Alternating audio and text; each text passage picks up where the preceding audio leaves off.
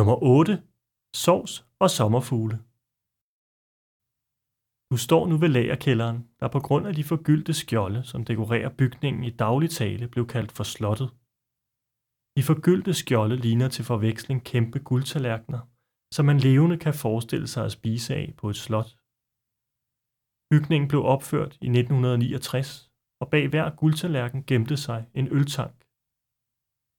Hele bygningen rummede 60.000 hektoliter øl, og de gyldne tallerkener siges hver at have kostet, hvad der dengang svarede til prisen på en folkevogn. 70'erne var en gylden tid for de mange ansatte, hvor der var mulighed for at tage den lidt mere med ro. Chaufførerne skulle være tilbage efter deres runder inden kl. 14, men var tit færdige lang tid før og ventede rundt omkring i de nærliggende gader. Fordi der var så god tid, fortælles det, at man dengang kunne få alt muligt inden for Carlsbergs mure. Man kunne blive klippet eller lege videofilm, og der var sågar en af arbejderne, der gik på jagt, som solgte sit vildkød herinde. Man havde også tid til at lave god mad i arbejdstiden, og der opstod små køkkener rundt omkring i bygningerne, blandt andet her på slottet.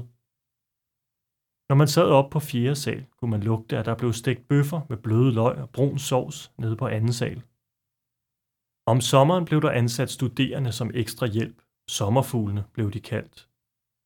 Reelt set var der i 70'erne slet ikke brug for sommerfuglene, men bryggeriarbejderne nød det friske pust, de bragte med sig fra byen uden for Carlsberg.